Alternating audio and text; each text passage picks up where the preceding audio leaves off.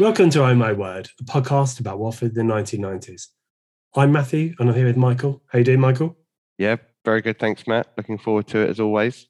Tonight we'll be talking about the 1995 to 1996 season, one that was full of a few good things and some pretty bad things. But the good things were really good. I'm looking forward to talking about them.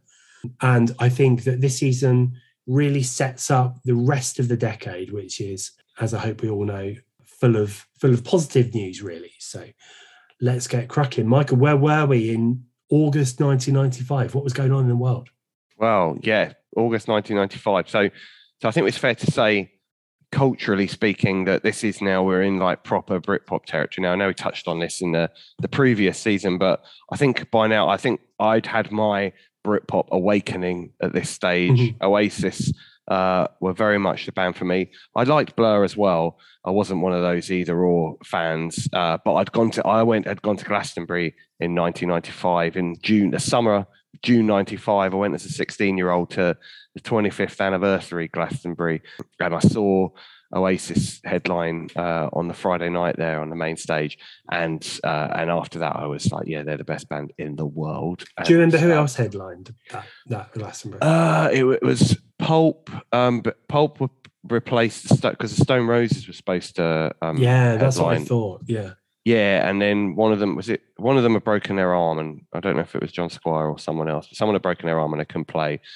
And I cannot remember who the third headlining act was actually. So I'll have to go back and check that. I actually cannot remember. I did see lots of other. I saw like Sleeper, Supergrass, um, there was it was that kind of you know I saw the charlatans. It was um, it was very much I was there for the indie and I and I lapped it up. Um, uh, and uh, yeah, that was good fun. It was very good fun. So so yeah, so so that I suppose culturally that we're in that sort of the, the, the indie zeitgeist there, and those bands become household names. We had the the battle of the bands with Blur and Oasis going for number one at the same time when Country House pipped roll with it. Um, uh, we had, and I suppose, like politically speaking as well, there's change afoot with the Conservative majority in the polls rapidly shrinking as um, uh, Tony Blair's Labour have all the momentum in public support. Election's still a couple of years away, but you can see the the tide starting to turn there.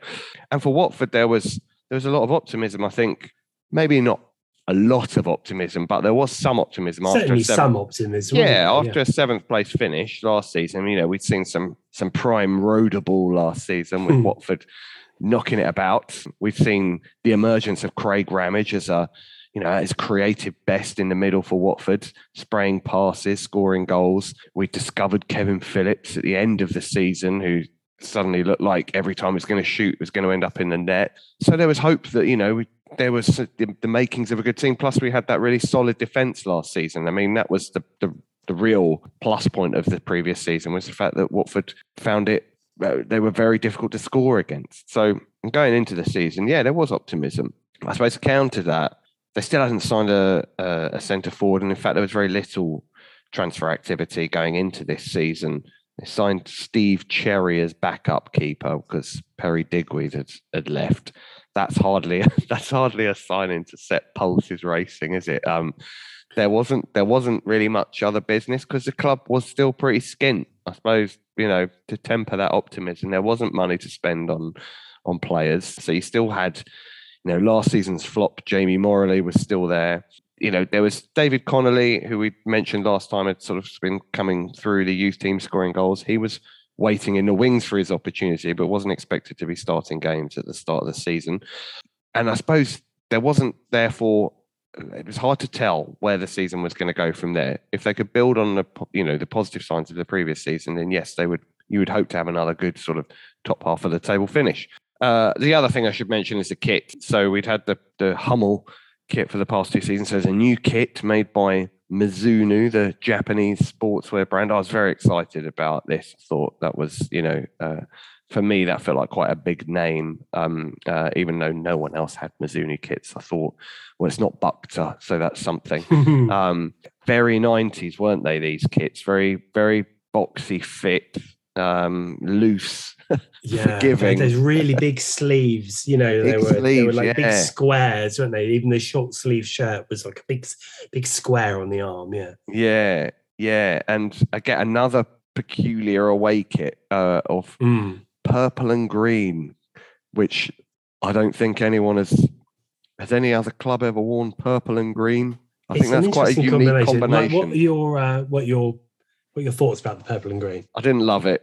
I didn't love it. I, it was a bit too. It was just a strange combination, and I think I actually thought when I first saw it, and I saw it, you know, uh, in the shop, I thought, oh, it looks all right. But when I actually saw them wearing it, Mm. it just looked weird. It didn't look like Watford at all. And I just thought, well, Watford wearing a purple and green kit, that just is no, not for me. I thought the home kit was all right. It was kind of like a more jazzed up version of the one they'd had. It really wasn't very year. different, was it? No, because it had the sort of weird bits on the sleeves again. And it just felt like they'd taken that template and tried to make it more sort of in a mid middle of the decade style. But apart from that, it was it was pretty ordinary. It's fine. But yeah, what's your views on the away kit? I think I liked it at the time, and then in the interim, I think I've hated it, and then I think Yeah. I've come back to thinking it's all right again. Okay. Like, I mean, it's just. I, I think I've just come to accept that it's just of its era, really. Yeah, and it actually looking as we'll go through when we I looked back at the the highlights of this season, they only seem to wear it about three times in the whole season because Yeah, Watford don't have to wear their wear, away kit very much, do they? Because No. not very much clashes. Wolves and Norwich and a couple Yeah. of others, maybe, but that's about it. That is about it. So yeah, so I think that's where we were. Some cause for optimism based on what had happened before, tempered by again no investment in the playing side, um, which meant that there wasn't I don't know, huge opportunities to sort of recycle players or, or or anything particularly new to get excited about. So so that's where we were going into the first day of the season, Matt. Well, I really remember the first game of the season. It was a really, really, really sunny day. We played Sheffield United at home. I think looking back on it, it was a good win, but even at the time, wasn't really a great performance. Dave Bassett was in charge of Sheffield United at the time, uh, and, and they were certainly one of the favourites to go up. There are a few big teams in our division this year, and, and they were one of them that was going to be there or thereabouts. The two goals that we scored were both really good. Derek Payne scored an overhead kick, which is baffling, really, to think about it. And Richard Johnson scored one of his trademark long range goals. But this one sort of delicately caressed into the far corner or the inside of his foot. Yeah, it Um, was a very cultured strike, wasn't it? it really was, wasn't it? Like I look back at the the highlights this morning, and um, he's clearly given a shout to Hessenthaler because Hessenthaler gets the ball and without looking, kind of squares it across to to Johnson, who runs onto it and just just passes it into the far corner. There is a bit of a a bit of a lack of creativity in that team, though. The team that starts the starts the season off with Hessenthaler, Payne, and Johnson. I think they're primarily defensive midfielders. You know, they're ball winners. They're not the most creative players. Ramage has been left out. Um, he's on the front cover of that that that first game of the season, the program of that first game of the season. Ramage is off and running into 95, 96. But he's left out. We think that's probably because of fitness reasons. So yeah, kind of a fairly industrious midfielder. We we play on the break for the majority of the second half, but we do secure a two-one win. They do they they score. Sheffield United score, we managed to win the game two-one. Things are looking good, but they don't look good for long. So after that match, we lose three games in a row. We lose against Huddersfield, Barnsley, and Charlton. In the Charlton game, Steve Cherry's in goal. We I think that's one of the games that we lose Kevin Miller to an injury in the warm up, which happens a couple of times in the season. So Steve Cherry, the reserve keeper, does get his chance a few times. Uh, we drew we draw nil nil against Grimsby. Paul Goldsmith on Twitter tells us that it was so cold, so depressing, and we were so unable to score. But then moving into moving further into September, we win 3 0 at home against Stoke. This is a game I remember. Uh, I was there. This was the game that my cousin scored with aplomb in the Watford Observer shootout. It was a great win, full of great football. But what I really want to do, Michael, is I want to do an entire podcast on the commentator for this game. Uh, I, I could stop talking about everything else now and just do 90 minutes on him. I thought he was absolutely So- incredible. It's so bizarre. It was, it was like he was, he was commentating on the the greatest game of football the world has ever seen. I just so sort of over the top with his excitement of Watford scoring three goals against Stoke. Uh, it was just like, who was this guy? Where did he come I've absolutely from? no idea. No Why idea. was but he, was so excited? he was doing he was doing a Jonathan Pearce ex- uh, impression. This was around the time Jonathan Pearce was his uh, doing his kind of South American style commentary, wasn't it? I think Yeah, kind of best thing to say. But the the match was great. We won three 0 Ramage scores twice. Mooney scores. Good header from Ramage. That's a great error and a great goal for Watford and played from Nigel Gibbs. And the goal scorer underneath all that crowd is Craig Ramage. Uh, Mooney crashes one in. Here's Mooney. Mooney will try one. Oh, that magnificent Mooney.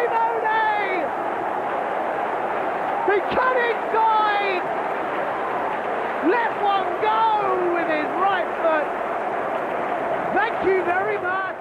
And then Ramage does what he does best, which is diving to win a penalty. it's the worst dive. It's, It's really so bad, isn't it? It's Yeah. really bad. Uh, Phillips absolutely skies that penalty. Commentator was, "You can't do that," which I thought was absolutely fu- absolutely hilarious. Kevin Phillips. Ron Sinclair. Oh, he's blasted it over. You just can't do that. Um, but he uh, Ramage does score a really good free kick in that game. What a damage, Craig Ramage. Ramage will try one. Oh, thank you very much indeed. What a savage! Craig Ramage! His second goal and a beauty. Uh, yeah, he didn't last too long. That commentator, did he? I don't know. No, that was his only appearance of the season. Yeah. He was ben- benched quickly afterwards. Um, the rest of the quarter of the season isn't brilliant. Um, we draw against Palace. We lose up at Ipswich. We have a couple of Coca Cola Cup games against Bournemouth. The first one's fairly uneventful, as indeed is the second one. But we uh, the game goes to extra time. We score after 119 minutes, which you know you're winning the game then.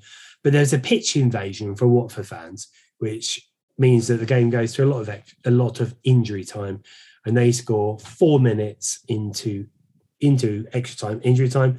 So it goes to a penalty shootout. Miller is the hero because he makes a bunch of good saves, uh, and Millen scores the winning penalty. Ian on Twitter reminds us that Kevin Phillips get hit by a police truncheon after the match because the uh, the stewards or the police indeed get him mixed up with one of the fans, which isn't very good. Uh, around this time, we signed Steve Palmer for 135 grand. He's signed very much as a midfielder. We've got a lot of injuries in midfield, so that makes a lot of sense at the time. You know, our squad is lacks a lot of natural width. It has a, a decent number of centre midfielders or people who are at least capable of playing centre midfield, but they're all out injured really. So he signs, and we play Tranmere, and we won. We win three two away. Injuries have given us very few options. Steve Palmer plays in midfield, uh, but we end the month in fifteenth, and then going into October, we lose against Millwall, we draw against Sunderland, we draw at home against Wolves. So we've got one win in nine matches.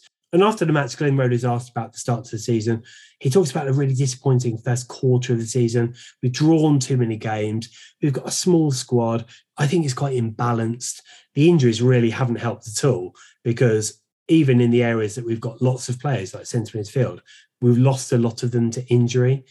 Uh, a lot of the performances have been pretty subpar, pretty rubbish.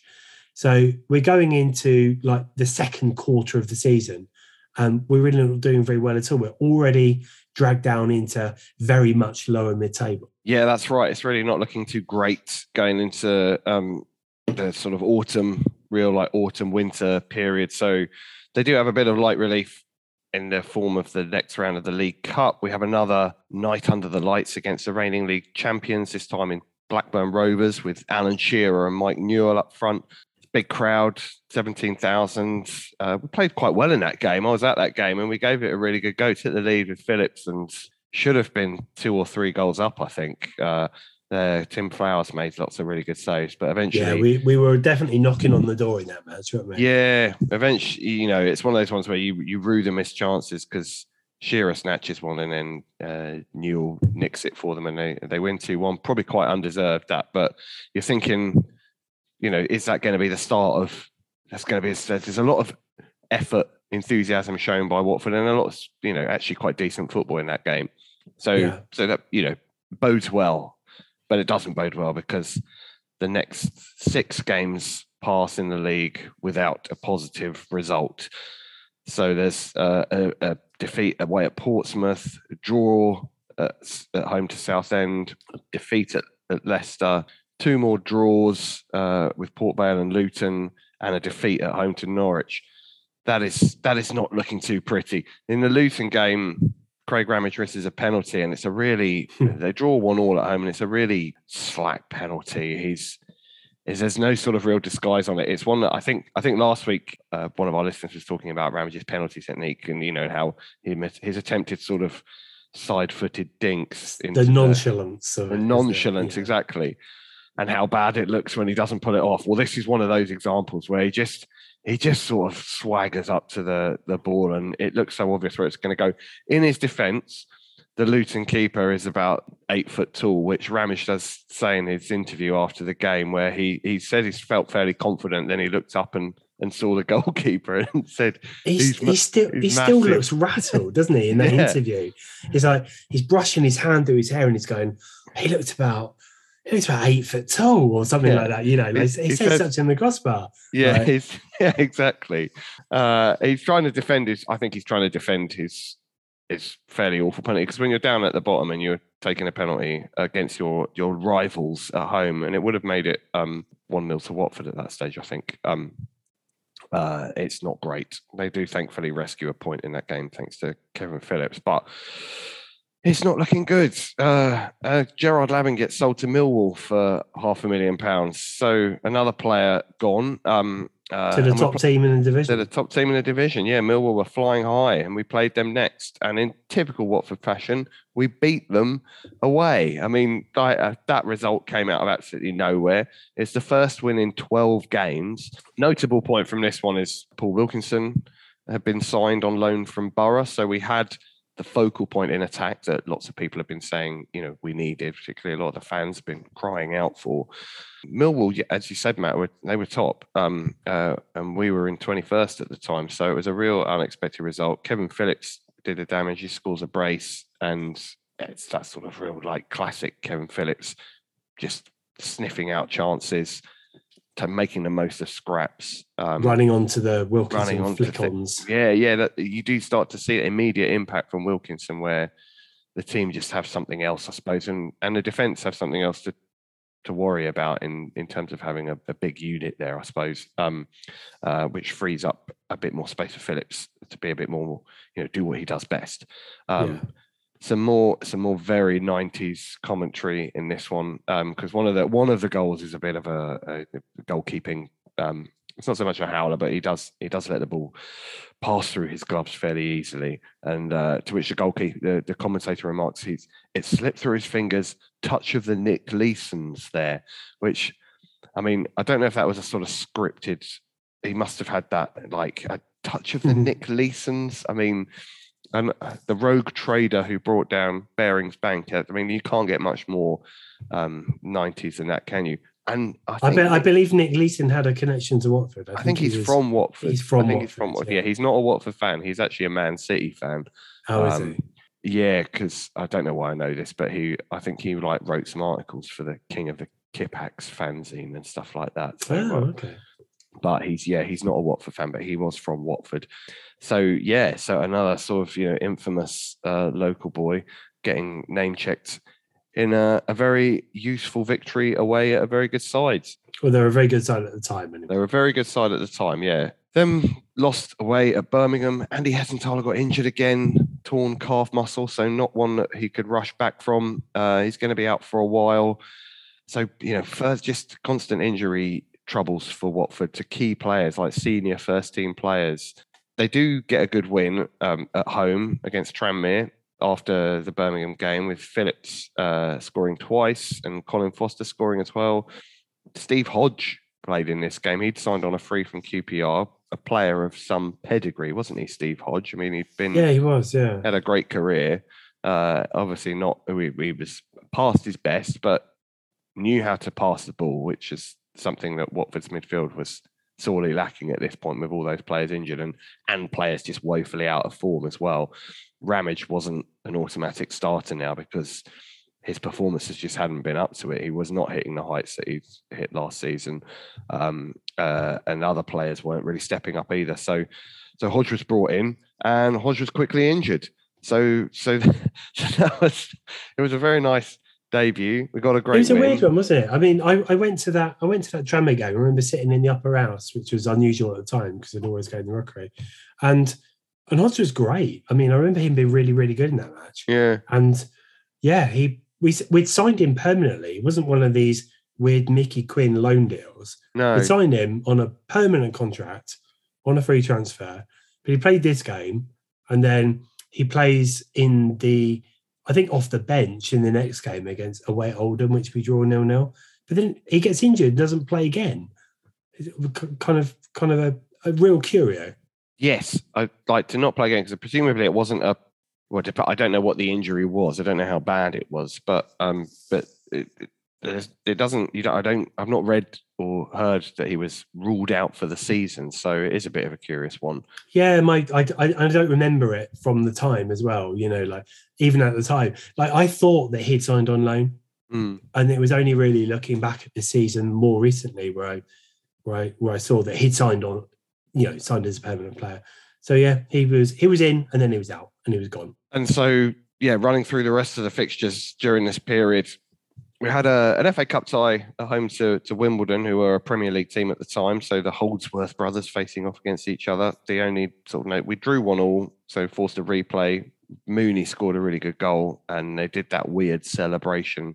The dying ants. Yeah, they just sort of all lie on their back and stick their legs in the air. It's um, yeah, and then there was Mick Harford who just sort of is very unimpressed, isn't he? He's Just got sort of- no time for their bullshit. got has he? no time. He just trundles through stamping on people. Yeah, not in the mood. Not in the mood at all.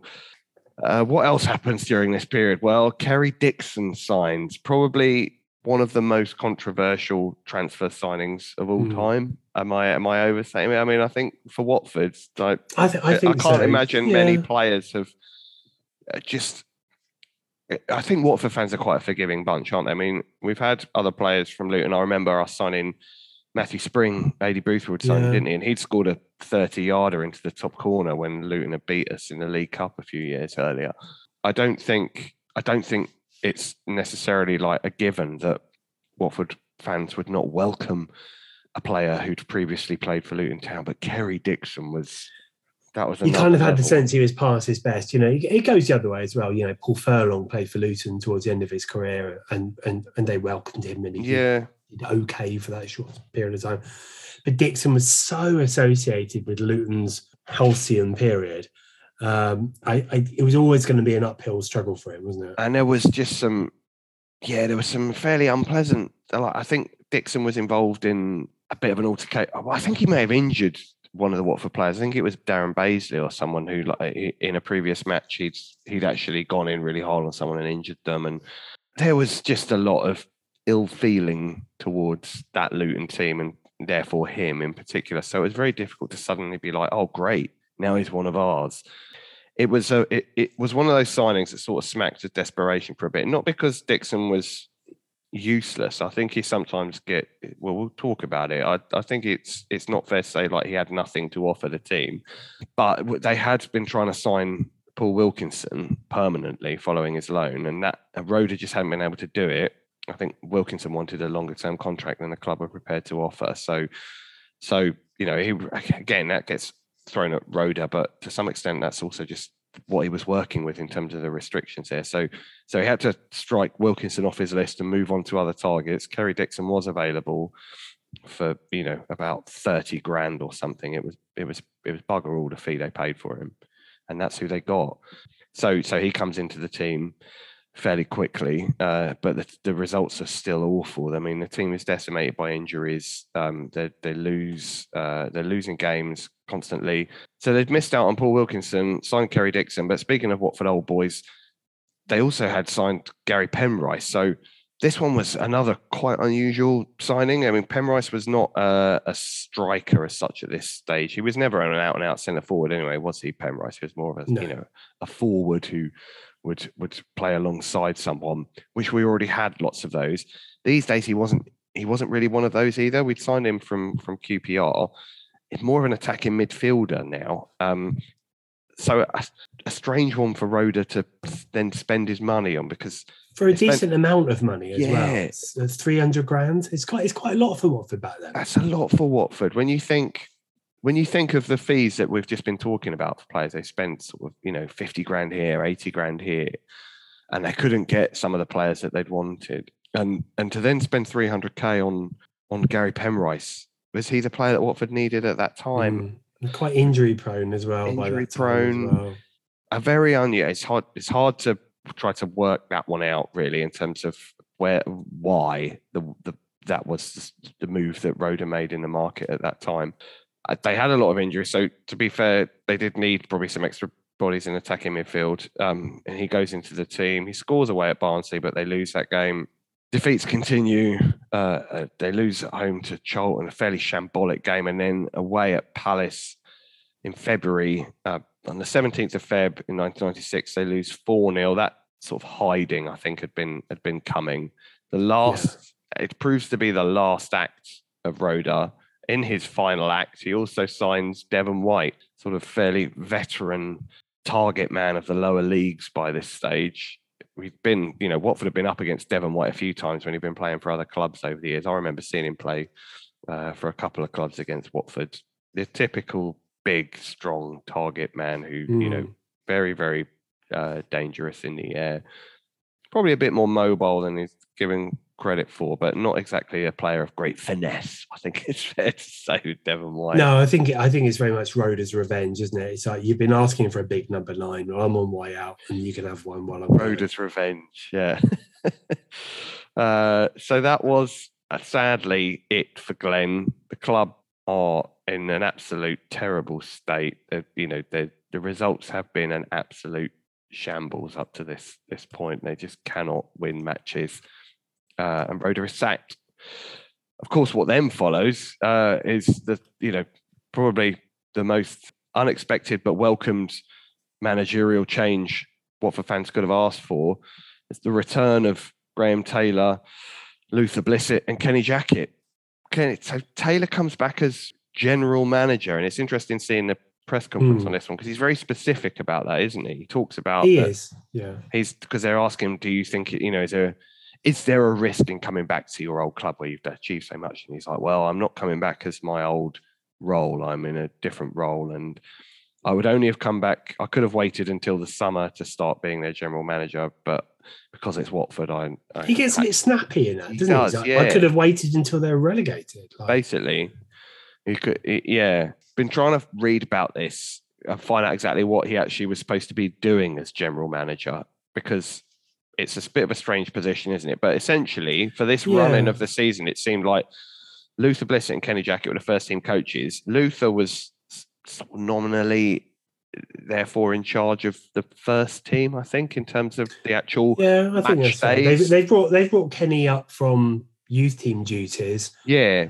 I think Luther's yeah, like nominally the first team coach in the way that we would understand it now as a Watford. Yeah, and he seems to be doing the sort of the sort of fronting up for. He seems to be the one actually then, you know, during the match day on the touchline, calling the shots, Yeah, you know, picking the team, etc. So, so it seems that Luther's actually the one, yeah, the focal point of there. But, but obviously Taylor's Yeah. presence was going to loom large over that. So, yeah. I So- kind of get the impression that he's been given like yeah, it's probably Stuart Timperley at the time who's chairman. I, I get the impression he's been given this general manager role, which probably on paper doesn't differ that much from a technical director or Hmm. director of football, but like he's basically saying, "Can you just sort this club out? Like, yeah, we're in a bad state." yeah, I think that's exactly right. it was a last throw of the dice because even at this stage, even with you know a miracle, it was going to take a hell of a lot, wasn't it? So they had they had a huge task to try and turn around what had been an absolute disaster of a season to this point. With uh, know, we've only we've been talking for a while now. Okay, we're up to twenty fourth of Feb. We think we've had like about five victories that we've talked about so far. Yeah. So I yeah, mean, we're bottom. we're bottom, and we've only I think in that time we've we've literally talked about about five wins, taking us almost into March. So Probably not that many more goals as well. Yeah. But like in a That forty six in a forty six game season, that is um it's quite something, isn't oh it? Yeah. god, it's bad. But that game against Ipswich, I was there for that one, and I can remember Taylor walking out in the middle of Blissett and and Jackett, and them raising their arms up, and and it was a, a you know a watershed moment in many ways because lots of people were crying. This was you in this tears, was Matt? Were you in I- tears? I, I don't I don't think I was. I, I might, might have been at the end of the season, but I wasn't at this point because Taylor. I, I I'd probably been to games where Taylor had been in charge. I, that's a guess more than Mm. an accurate reflection. So he meant to me. He was. He, do you remember when we were talking about Luther Blissett coming back? And Luther was a legend rather than someone that we had a great accurate memory of playing Yeah. for Watford. Graham Taylor sit, sat very much in in that seat in terms of Watford managers. Like you, you couldn't move for learning about Graham Taylor being in charge of Watford. He was he he was everything to a huge number of fans, uh, slightly older than me, and then all the way up the ages. It was an extraordinary thing for a lot of people at that match, I think, and I think I think genuinely quite an emotional thing as well.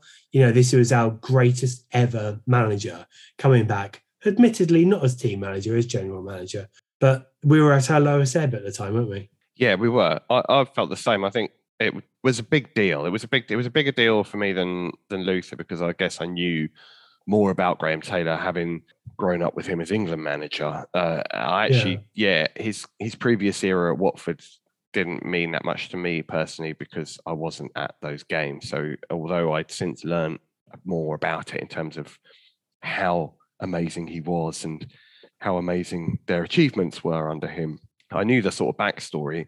So, but but I knew I had more of a connection to him as a person, as a personality, because I'd seen him on TV a lot and Yeah. sometimes and obviously in the press and not always in a very positive light. But but I knew that he was still like our guy, and yeah. so I was excited. I was excited about that because even He though was he was Mr. Watford, wasn't he's he? Mr. Watford, and he did have a certain aura and presence because of that, because he'd been England manager as well. I mean, he'd like he's someone who's like been on the biggest stage of of sort of football in England at that time, and um, so for him to then come back to Watford and to be involved in Watford, that was like a lot of there was a lot of attention, wasn't there? There's a lot of you know, and Elton John Yeah. sort of reappeared as well at that time, and so it suddenly felt like even though the club was in a desperate situation, actually just having that created a bit of buzz again, and it felt like after all this sort of years of inertia and just decline, it was like, well, there's some guys that actually really, really give a shit about Watford,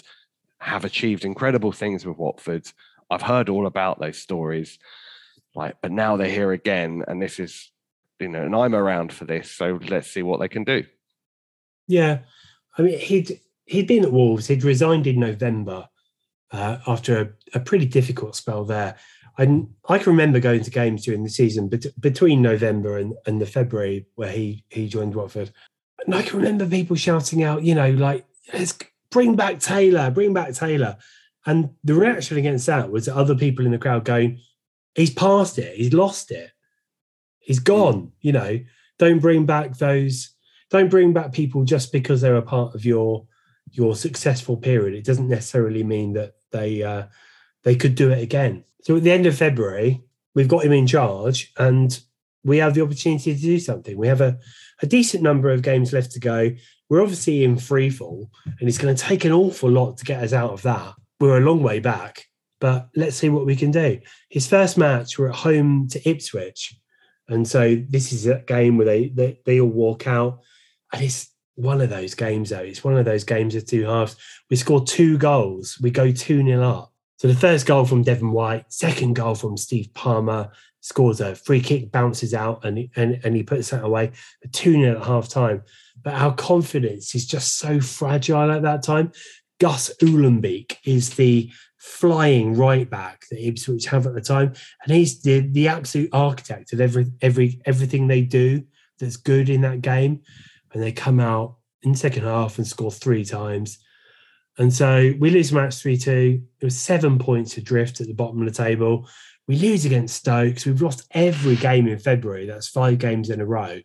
In the next match against Reading away, Kevin Phillips gets injured and he ends up missing the rest of the season, which is absolutely terrible. We draw at home against Derby, but that's 12 matches without a win.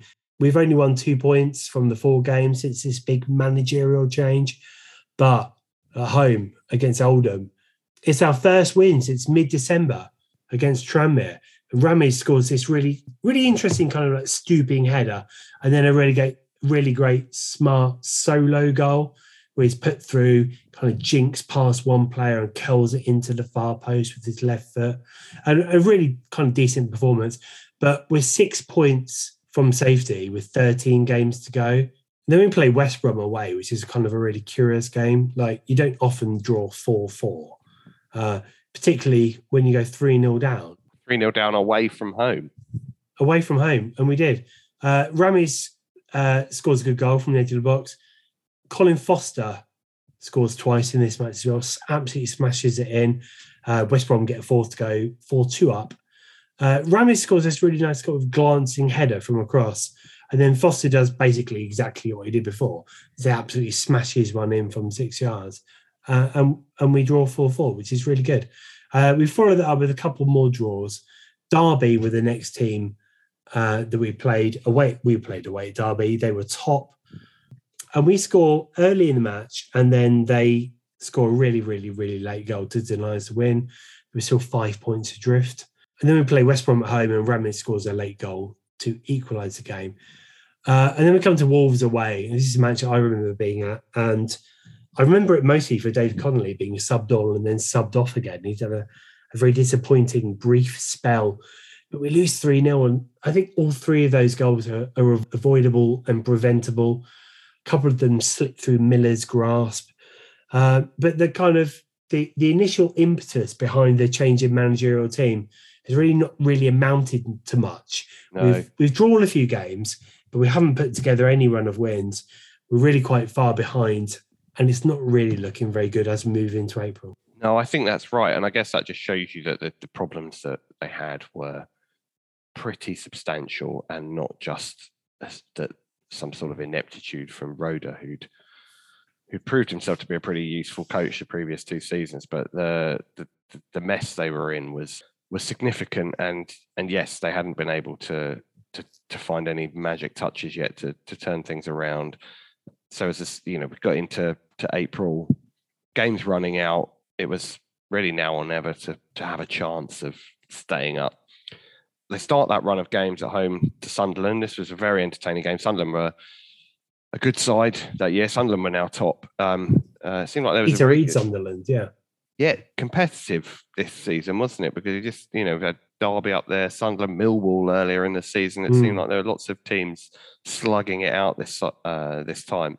But yeah, Sunderland Sunderland had won nine in a row, and they were they were soon two 0 up. Tommy Mooney gets a brace in this game, and uh, uh, one of them uh, an overhead kick from a, a Kerry Dixon header uh, back across goal. Very a very tidy finish from Mooney, mm. and Ramage Ramage managed to get a close range header in off the bar um, to get a point for Watford. But we're still six points adrift of Luton and nine points from safety with eight games to go. So that is not. It's you know all of these games. That was an impressive performance, but they needed wins. They lost at home to Portsmouth and drew the next game uh, away at Southend. So by this point, seven points adrift, 12 from safety, seven games to play. I mean, that is a, that's a pretty tall order, isn't it? Uh, when, yeah. when you're on to the 13th of April, this is when things start to get a bit more interesting. It's almost that pressure off scenario where everyone everyone was pretty much well they're down. I mean, there's there's no way that they can come back from this. Um, I think everybody inside and outside the club will resign to Watford being relegated. yeah, yeah, that you don't, you don't. When you're 12 points from safety on the 13th of April, you don't stay up. But as as we shall see over the next few weeks, it, it wasn't quite as straightforward as that. So they played Port Vale at home on the 13th of April, and it was a bit of a having having been so sort of spluttering in attack for so long this season. It's suddenly like let's let's take the handbrake off and go for it. David Connolly, who you mentioned earlier, as having quite an unimpressive display at Wolves. He suddenly emerges in this game at home to Port Vale. Started this game wearing the number four shirt, which is pretty unusual for a, a, goal sniffing poacher type forward. But but there we are. He scores a hat trick, and Devon White scores a brace. So the strikers suddenly finding goals easy to come by at the same time. Connolly scores some really tidy finishes actually, and it converts a, a penalty as well to complete his hat trick. That was a particular. It was Paul Musselwhite again.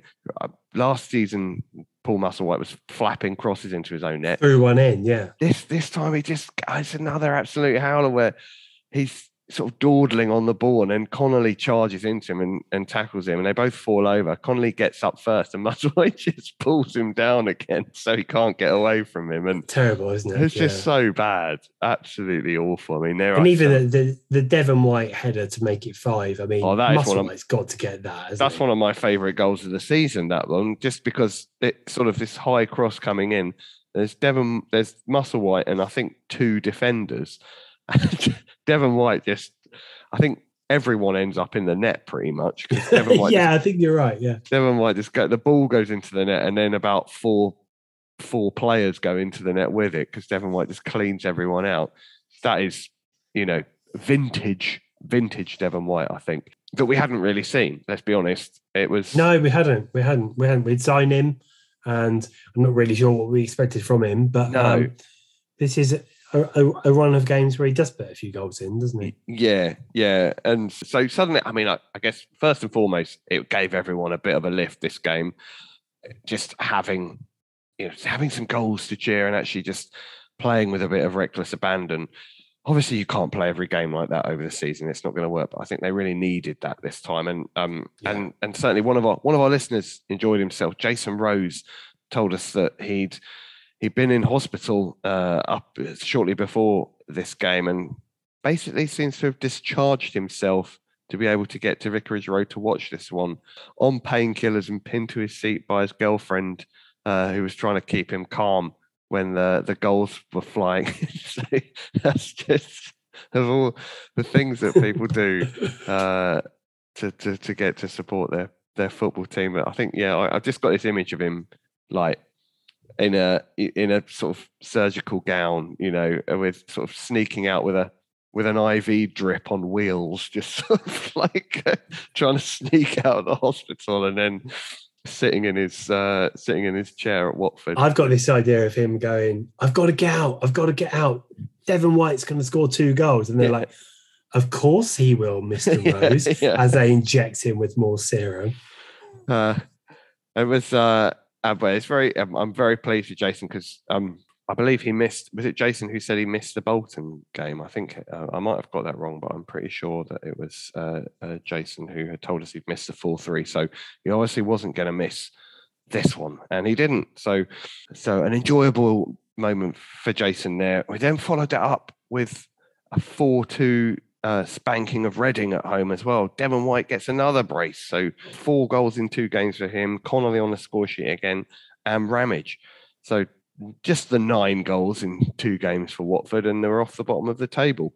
Ahead of Luton with, uh, but we're still seven points from safety. So although That was a fun game. I like I like that game. I like um, I like Devon White trying an acrobatic kick and it basically going in off the the standing foot uh, and, and going into the far corner. I, I Oh. thought that was a I thought that was a good game. I enjoyed that one as well. I, I was I was lucky enough to go to the Port Vale and the Reading game and the Grimsby game, which we'll talk about as well. But lots of high scoring games at Vicarage Road towards the end of the season, and, and that was that was one of the best ones. Uh, I think the team played really well in that match.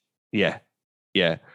I, I was just I was just having flashbacks to Devon White attempting acrobatics in other games that didn't come off. But um, but I, we won't go into this bit like having a flashback to Nam, but we won't go into that now.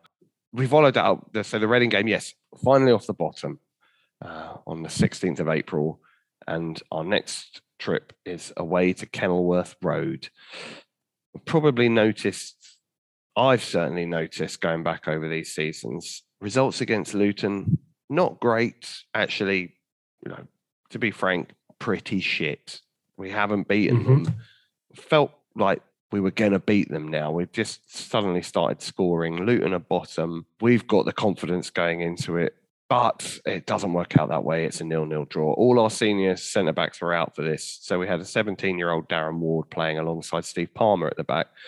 It's not. It's it's it's really disappointing. I think to um, that that we drew a blank there. I mean, obviously, being fielding such an inexperienced defence away at your rivals and keeping a clean sheet is something, uh, but it was no good to us, and it was no good to Luton either. Both sides needed to to get three points from that to have a, a chance.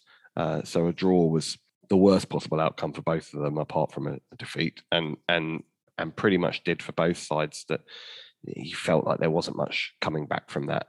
That said, Watford then decided there is still hope because they have Grimsby Town at home on the 23rd of April and they go 4 0 up in about five minutes. I mean, they were, uh, it was three goals in the first 20 minutes, I think they scored um, uh, in this game. It, I, I was I was at this one. Um, you were at this one as Mm. well. Uh, yeah, me too. Yeah. it was absolutely. I mean, again, it was a bit like the Port Vale game, wasn't it? That they just they just went for it. Just oh, It just looked like every every attack they were going to score. yeah.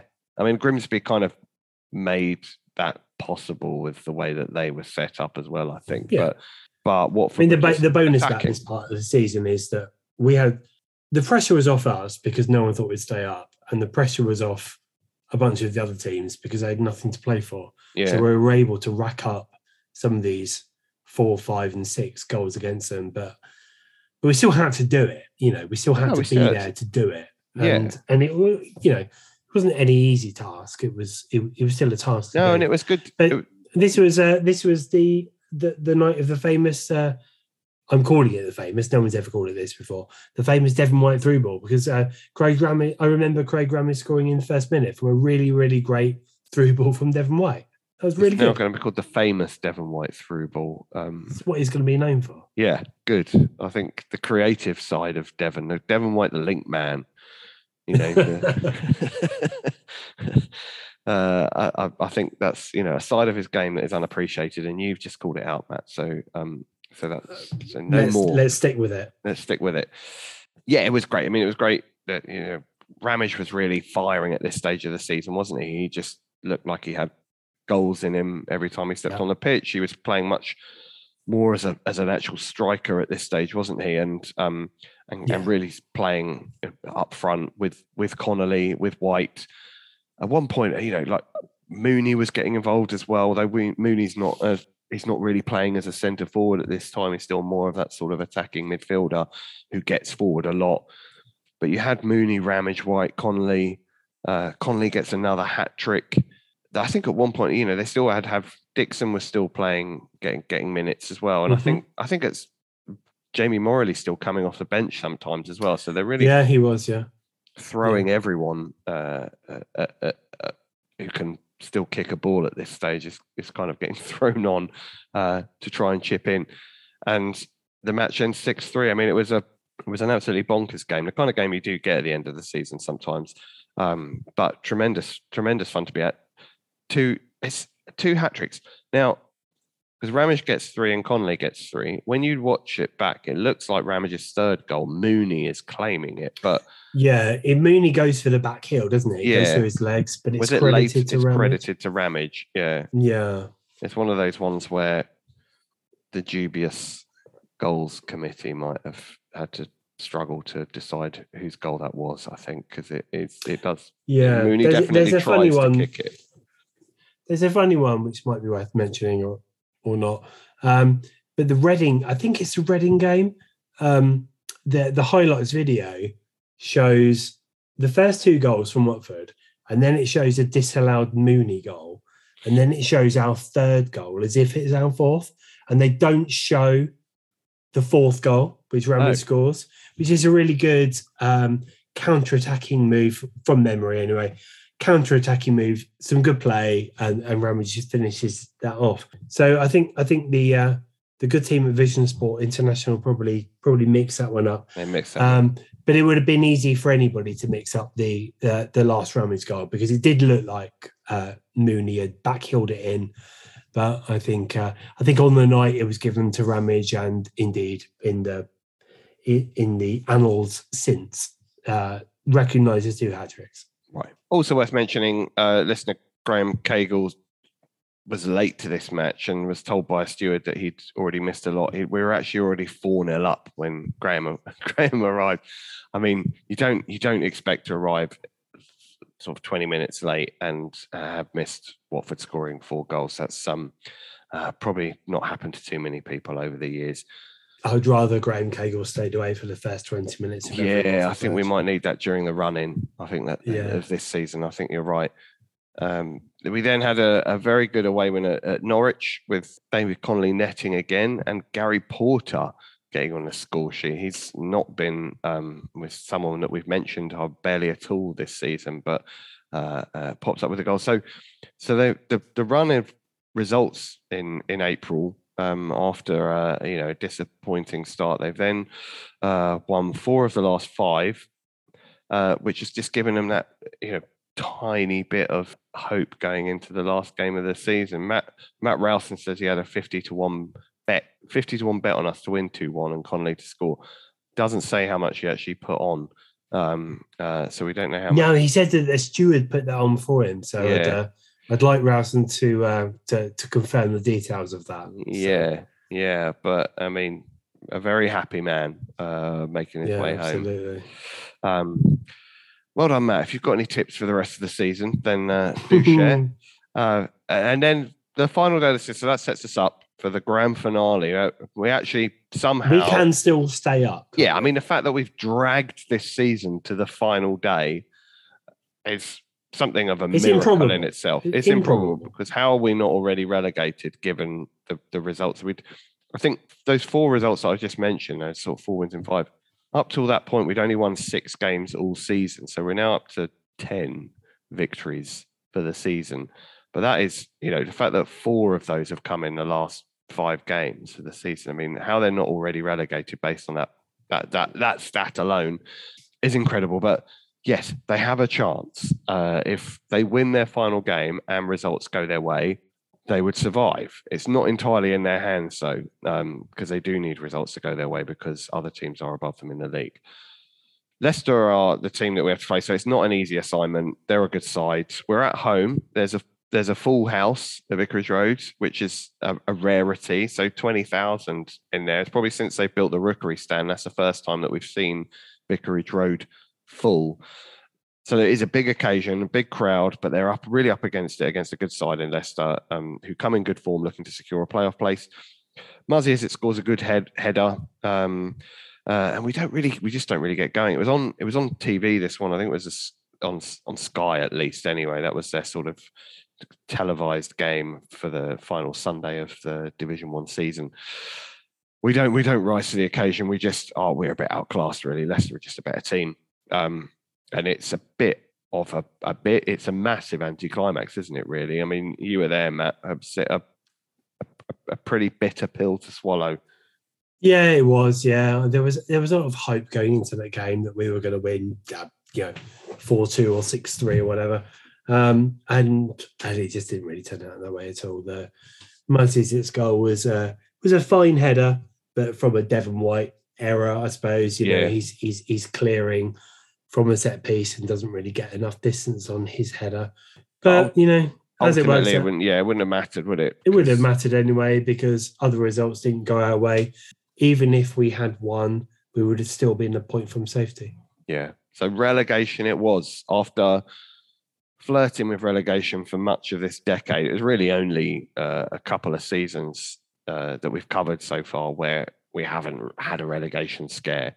This this time they had a very severe relegation scare and they weren't able to to avert disaster as they they pulled off a few great escapes so far in the 90s.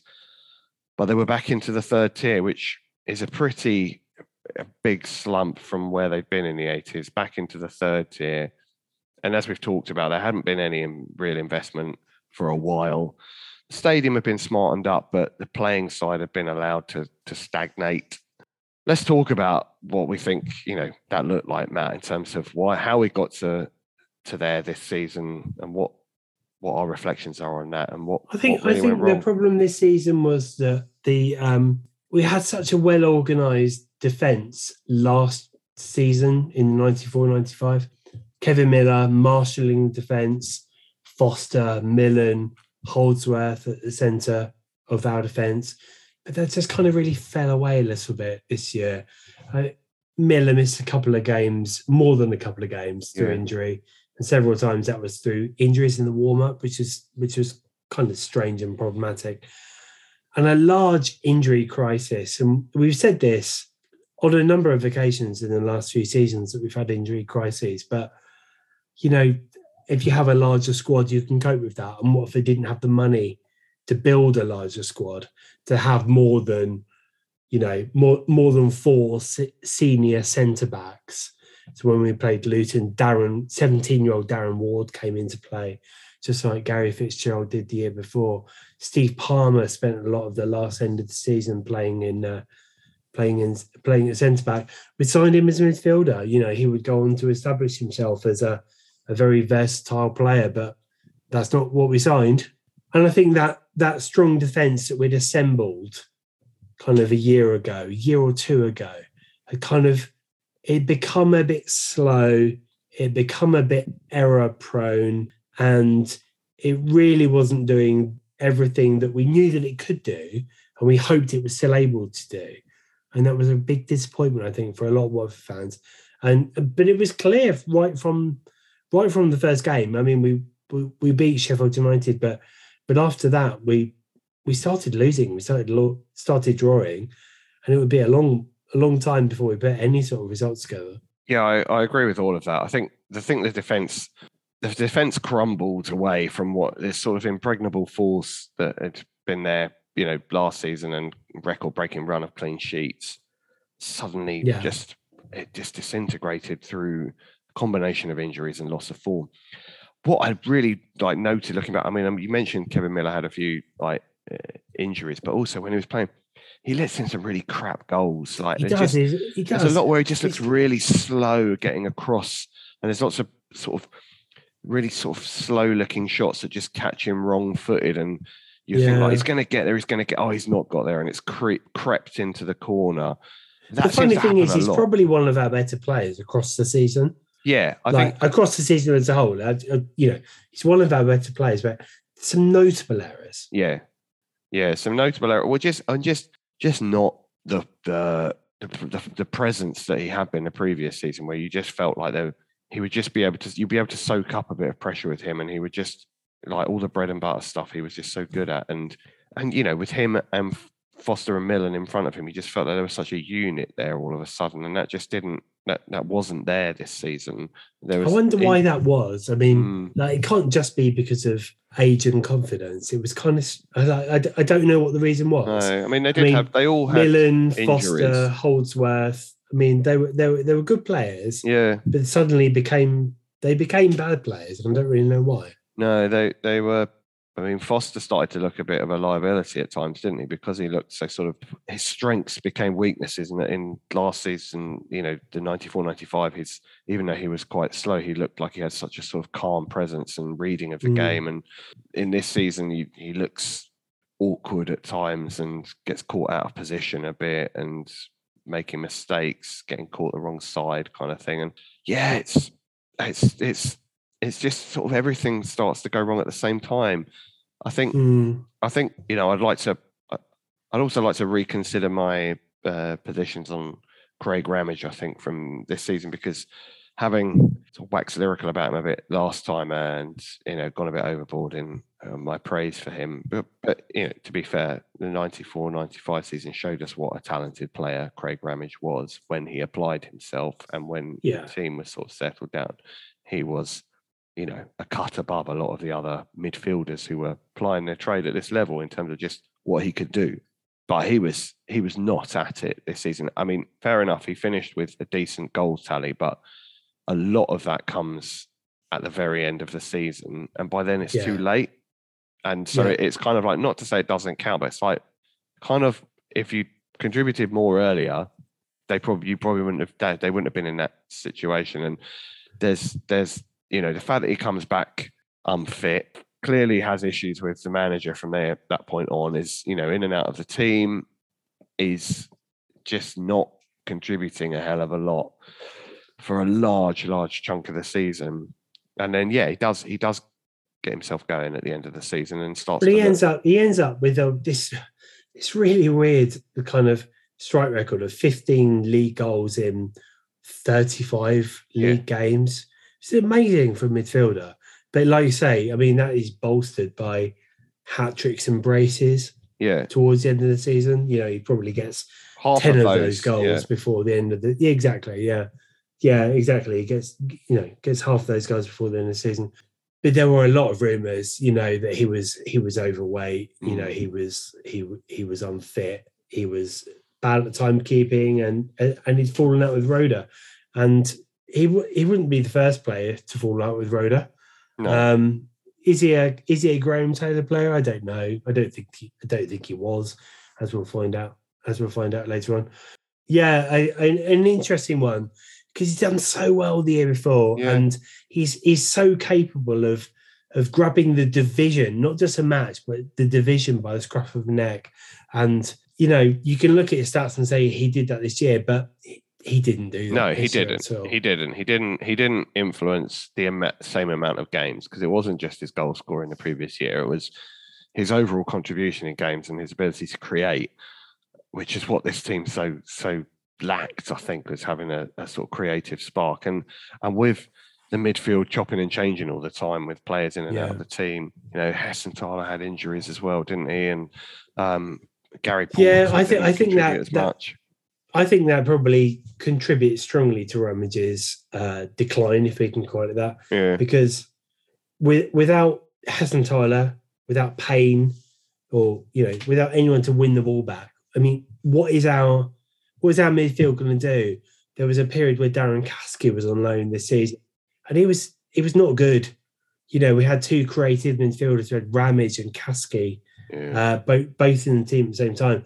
But if no one can win the ball back for us, yeah. what are they going to do? Like Ramage and Caskey, or you know, throughout the season, Ramage, they're not going to do that. So it was it was very very difficult. And when we lose that base of the midfield, when we play with such a narrow midfield with a lack of natural width, we're really relying on someone to hustle the opposition to win the ball back, to pass it to more our more creative midfielders, to then play it through to our strikers and th- there are several steps broken in that in in that chain this season.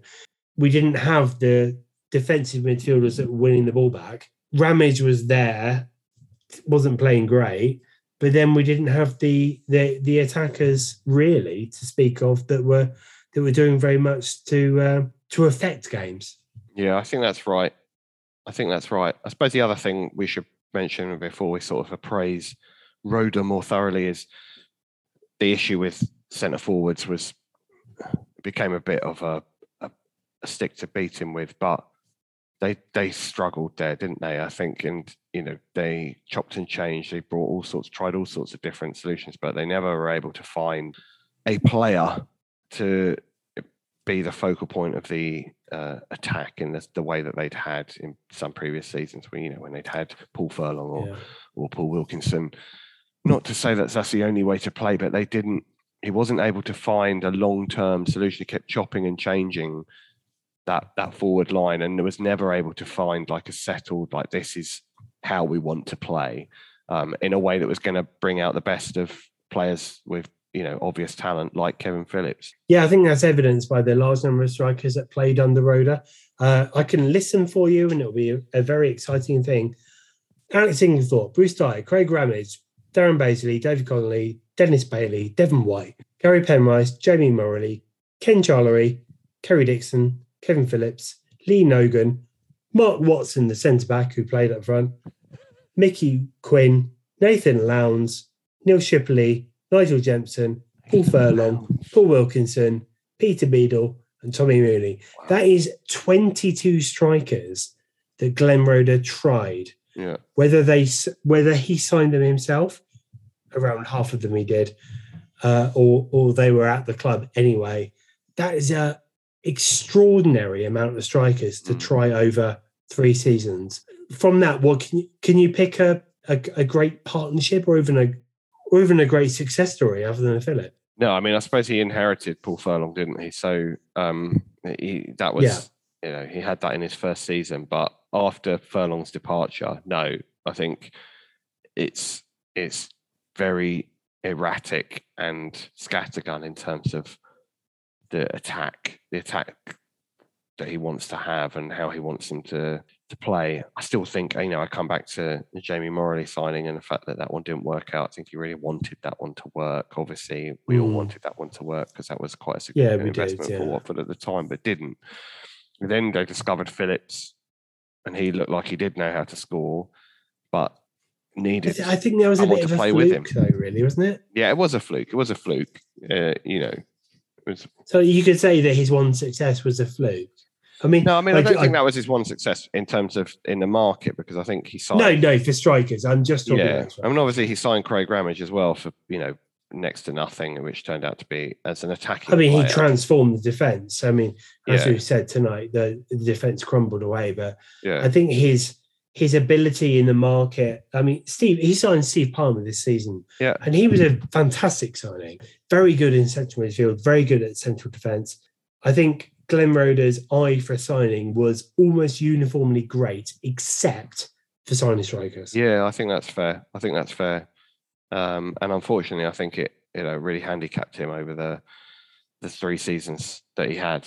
Um, overall, I think he was a good coach, Roeder. I think I would agree. Yeah. I think he was really up against it in terms of the financial restrictions at the club. Like that was there was really really tight, and I think he didn't when he did use money, he didn't make the most of it, and that's ultimately what I think why he had a, a reputation of not being the you know the best in the market was because when he did spend money, and we're talking like relative speaking, but you know, 400 grand for Moralee, 300 grand for Gary Penrice. Like, you need those players to really contribute a lot because Yeah. the fans will be thinking like those are our big signings. And Yeah. I certainly did. I thought, well, those we paid decent money for them, but he also was he gets he gets credit in the bank because he worked some miracles with very little amounts of money as well to restructure the team, you know, several times and bring in some really good quality experienced players for very little money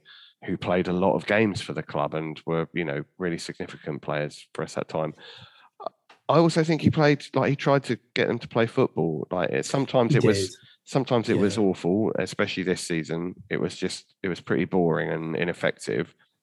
When it worked, it was really good to watch, and they moved the ball around very easy on the eye, um, and actually Yeah. played some really nice stuff. I just think I think there was a there was thi- this team had no pace. no, It was a really really slow team, and the way that we were going to score goals was going to be, you know, passing through or di- you know crosses from deep things like that. Um, there was a real lack of a lack of dribbly wide men at Yeah. the time, particularly at our club. I mean, Ro- Roeder picks this out in one of his uh, one of his program notes early in the season that you know he says that he's trying to sign these players, but you know over the course of the three seasons before, he hasn't really signed any of them already. So I kind of I kind of wonder if that's true or not. For whatever reason, the club has ended up with a real lack of width, and you know, it's it, it can be at its best, it's intricate and results in goals. And at its worst, it's ponderous. Mm, I think that's right. So I think with so I think with Roeder, like you know, I I have fond memories of him. I know it wasn't always pretty, um, and I know ultimately it, it didn't end well. But I I look back on him as someone who who did like genuinely care, who was learning his trade to some extent, but was trying to trying to coach the right way and get the most out of players. And you know, I think he had a really difficult set of circumstances, and I don't think the reason that we were relegated was all because of him. I think we were relegated as because we said at the start we didn't sign any players at the start of the season. Um, we Yeah. sold more players during the season, and you know we kept selling players. There was very little money to go back into the squad. He had a t- terrible run of injuries. I think without all of those injuries, I think I think the season might have been different. But um, but yeah, what? How do you remember him? What's what's your sort of your your take on Roeder, Roeder's time? Yeah, I, I can't disagree with what you said. Really, I think um, I think he was limited by injuries this season, particularly particularly the likes of Hessenthaler, who he'd installed as a club captain, um, or at least a team captain, um, and he'd missed a lot of this season. Really, I think, as I've said already, you know, without someone biting at the heels of the opposition to win the ball back, for us to do something with it, I think we really struggled. Mm. Um, I I question not so much his ability to sign a big number nine because you know that might have been what the fans were after, but you know I'm not really sure that was what Roeder was wanting to spend a large amount of money on, uh, if available. But he just seemed to seemed to consolidate our signings. He seemed to consolidate our signings into a particular type of player, and there was a there was a real lack of natural width in that team. Yeah, So there was only one way to beat teams, and that was to go through the middle uh, on the ground. And that might have been great. There might have been the West Ham way, but it uh, it wasn't the Watford way at the time, and that wasn't the way that that squad of players could play. Um, and and whilst we we're able to do it to a certain degree the previous season, this season we just we just really fell apart. You know, the injuries fair. really hurt us, and the loss of form from significant players in our team really hurt us, and there was just no way back. Yeah, I think that's fair. I think that's fair. So the season drew to an end with with Luther in in charge, but that's not that wasn't the long term plan, was it? No, there wasn't. There, there wasn't the the the ultimate goal. Um, Taylor said that he was bored stiff by being a general manager, which I assume is akin to being a technical director or a director of football right now. I'm not really sure why he said that because he installed Kenny Jackett as as team manager for the for the following season after we'd been relegated. But um, but he didn't really enjoy it at all. Um, and I don't know if Luther did as well, but the three of them, we, we had Taylor, we had Blissett, we had Jackett back. I don't really feel like there was a clear, uh, to the public at least, other than Taylor. I'm not really sure that there was a clear person that was that was definitely in charge of this team, both on the uh, in charge on the training field and in charge during matches as well. I felt like the three of them sort of sort of melded into one a little bit. Does that does that carry with you? Yeah, I don't really. I, I think the the Luther the Luther era, and you know, then Jackett. It doesn't really. For me, it was just that it kind of was all about that Taylor was back, um, and even Mm. though I didn't, there was like you say, it was a slightly sort of opaque. Uh, a role and relationship that he had with the first team at that time. He was there at the club, and that meant something. I think. I think there was a lot of uh, probably some people, I think people were splitting that people thought, you know, now that we'd got that out of our system, we'd gone down, but we had this sort of dream team back that that meant everything was going to be fine. And others were more, well, actually, we've just, you know, we've dropped down into the third tier and it's a Hmm. long way back from there. And we still don't really have any money. And, you know, we haven't got a great squad. So, certainly not one that you know, got, got a bit of a mess of a squad now because they've made a lot of sort of slightly panicked signings over the last few seasons. So it didn't feel to me like I personally was not feeling great about the future for Watford at that stage. I thought Mm. this is could be like really crap because this could be uh, we, we may have we may have really you know being a struggling first division team might have seemed like really good from where we were going now into the third tier and i thought you know it's bad enough that we were under the radar before going into the third tier. I mean it's like this isn't this isn't what i signed up for. Um so so it was yeah it didn't feel good and we were going in the wrong direction. Everything was all glitz and glamour and football and you know football's coming home and everything's looking all amazing and sparkly and we're just going further and further away from the light into darkness. Yeah. uh, and yeah i wasn't feeling particularly great about it. I thought you know great that we've got these these guys back but that that just having them alone i thought the club's just in a mess like i didn't feel like them alone could wave a wand and suddenly we'd be in european football again that seemed a long way off It did, it did, and indeed the you know the late season emergence of of David Connolly. You never really got the impression that he was going to be a natural foil for Kevin Phillips as well. You know, no we had two strikers basically capable of doing the same thing. We come back to this idea that you know where's the presence up front? You know, we've got lots of second strikers, auxiliary strikers, but but you know, is Devon White going to do that? It- you know, time will tell, I suppose. But good good But we- 90s we- hair on david connolly though yeah, we had the curtains, didn't it? did yeah. have the curtains so bonus points for those Yeah, absolutely. I mean, you know, moving beyond Watford, we've been relegated, so we're going to have to swallow that and deal with it. Uh, Leicester beat us on the final day, as we as we said.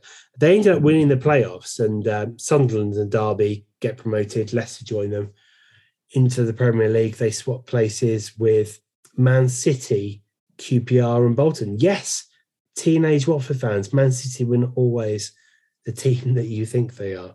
Uh, we went down with Luton and Millwall, who had this this absolutely crazy collapse. You know, they were top when we beat them in December with Phillips and Wilkinson scoring. We won 2 1 away, and they absolutely collapsed after that and, and ended up being relegated, which is which is really crazy. And and speaking of uh, speaking of collapses, Michael, do you remember Newcastle being 12 points clear of Man oh United in this the was Premier that the League? season the, the the famous keegan rant season It was indeed. Oh.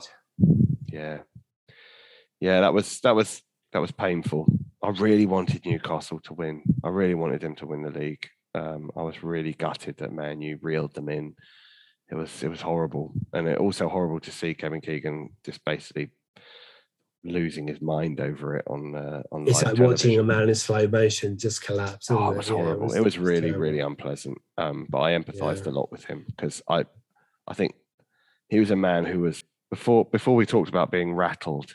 That was a man who was peak It was the rattled, embodiment of the being rattled, embodiment of wasn't rattling, and uh, um, and I can empathize a lot with that as a man who finds himself getting easily rattled. Uh, um, Yeah, I I- have to be I have to be very very careful what I say in these podcasts, lest I rattle you. But um, I could Yeah, throw, yeah, my, I could throw yeah. my headphones off at any moment. yeah, I know exactly. Yeah. I'm just wondering wondering if any of these uh, any of these podcasts will finish in October. yeah. but yeah, but yeah, yeah, yes, uh, United did overcome uh, Newcastle that season. They won the double. Just lovely, I suppose. You know, all of our school friends being Man United Oh. fans, real horrible. Wankers. Yeah, um, but then Euro '96. Got have you big memories of Euro Yeah, '96? I mean, yeah, yeah. I mean, obviously held in England. I think we had a we had a fun group, didn't we? We uh, we drew against Switzerland.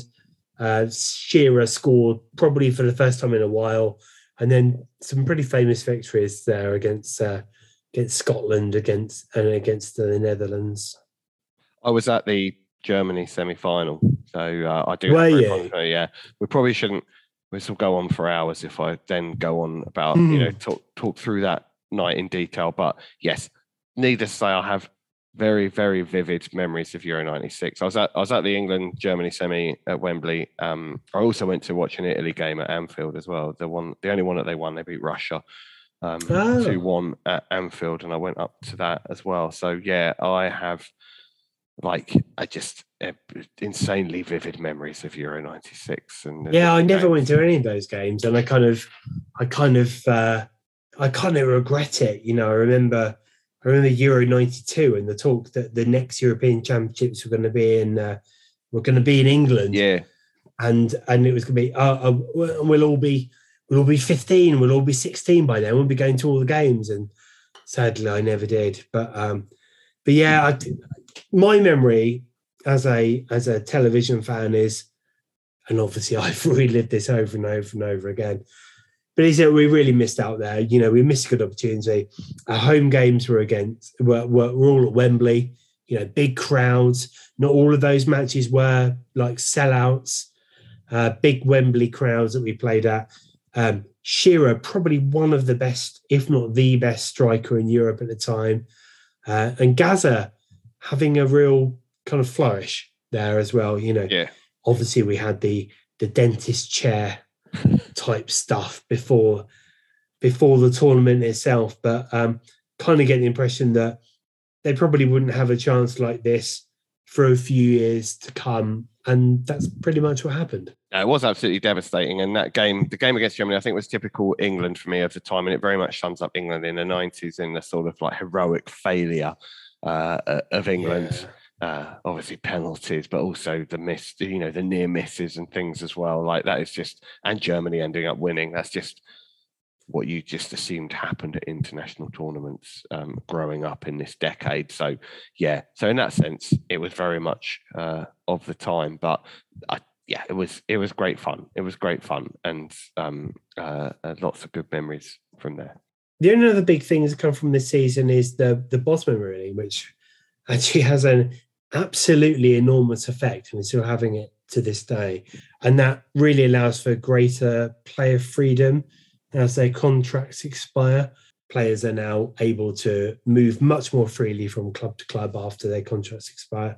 Several of our players over the last couple of seasons, their contracts expired, and we're still able to sell them for 100 grand here and 200 grand there. Absolutely not possible anymore. Uh, and it also put an end to that three foreigner rule, which had affected other nations within the United Kingdom as well. So, uh, English clubs, as we are an English club, were suddenly able to to field more players from the other United Kingdom nations. And this is a time of accelerating transfer fees. You know, we've had Chris Sutton and Stan Collymore being sold for sort of seven, eight, nine million pounds, but but this is really blown out the water by Alan Shearer signing for Newcastle for 15 million, which uh, which really blows away the previous transfer record and puts Newcastle, having had a very difficult end of the season, uh, back in place to challenge again. But I think that's as far as I can I can think of about 1995, 1996. Michael, have we missed anything, or do we need to move on as quickly as possible from our relegation season? I think we've covered a lot of ground there, haven't we? I think it's probably best to to leave that there now and, and say goodbye to 1995, 96. Like you said at the start, I think it was, even though it was a season of failure, it was also the catalyst for what would then follow. So, so without it, if if they had had another mid-table season, for example, or even if they'd stayed up and you know not made the change, they wouldn't have been forced to make the changes who knows how the decade would have gone from there. So I think it's it's a pivotal season in terms of what follows, and I think that's why we've, Absolutely, we've is, yeah. covered a lot there because of that. Um, so yes, with not not a lot of positive memories to remember, but a really important season to cover in terms of the decade. Um, and I actually, you know, I quite enjoyed going back over a, a lot of that because there's a lot of players that I'd forgotten about, or um, just just games that I'd forgotten about as well that season. Um, so yes, so thanks very much for listening to us. Uh, I hope you're still enjoying our, our rambles through each season, and um, do keep sending us your sort of contributions because they really uh, are appreciated, and we enjoy hearing about your memories as well. And any anything that's just sort of pops into your head about you know whether it's particular moments doesn't have to be about a particular season, but just anything particularly sort of 90s Watford related. Um, uh, do send us that as well. Particularly enjoyed the photo that uh, I think is I think it's Ian, although I don't think he has his. I'm just assuming it's Ian because his initial is I on his uh, um, Twitter handle, but sent us a, a photo of him in his bedroom, his very 90s bedroom, pointing at a teletext screen uh, with uh, a, a scantily clad Kathy Lloyd poster in the background, and apparently had a Kula Shaker uh, poster just out of shot, and he was wearing one of those sort of beaded indie necklaces as well. It was, it was He's wearing the the the AC Milan kit. As He's well, wearing the AC Watford Milan away Milan. kit, yeah. The Watford. the AC Watford AC Milan kit. Yes, yes. To clarify, Yeah. yeah. it was, but it was like that was that was the essence of '90s sort of lad watch following Watford there. So anything like that, um, Yeah, I mean, we try to be inclusive, and I, I, I hope that we are. But um, if there if there's something that captures the essence of Romo Word, Yeah. it would be that with, Yeah. without the uh, without the Kathy Lloyd's No, photo. no, no. Yes, yes. So do please keep sharing stuff. We're gonna um, obviously carry on going through the seasons to take us through to the end of the decade, but we are going to do a few more sort of feature uh, episodes as well, or look at a few other themes. Um, if there's anything in particular you think is good for us to sort of dig into in a bit more detail, then also please share your ideas with us as well, because we're happy to take Mm, please do. suggestions. Um, but otherwise, yep, you, as always, you can get in touch with us and follow us at Oh My Word Pod on Twitter. Thank you very much for listening. We're going to take a break next week because it's the Easter holidays, um, but we'll be back shortly after that um, with another episode. So thanks very much and goodbye. Hodges. Ah! My word! Oh, no wonder the smiles are.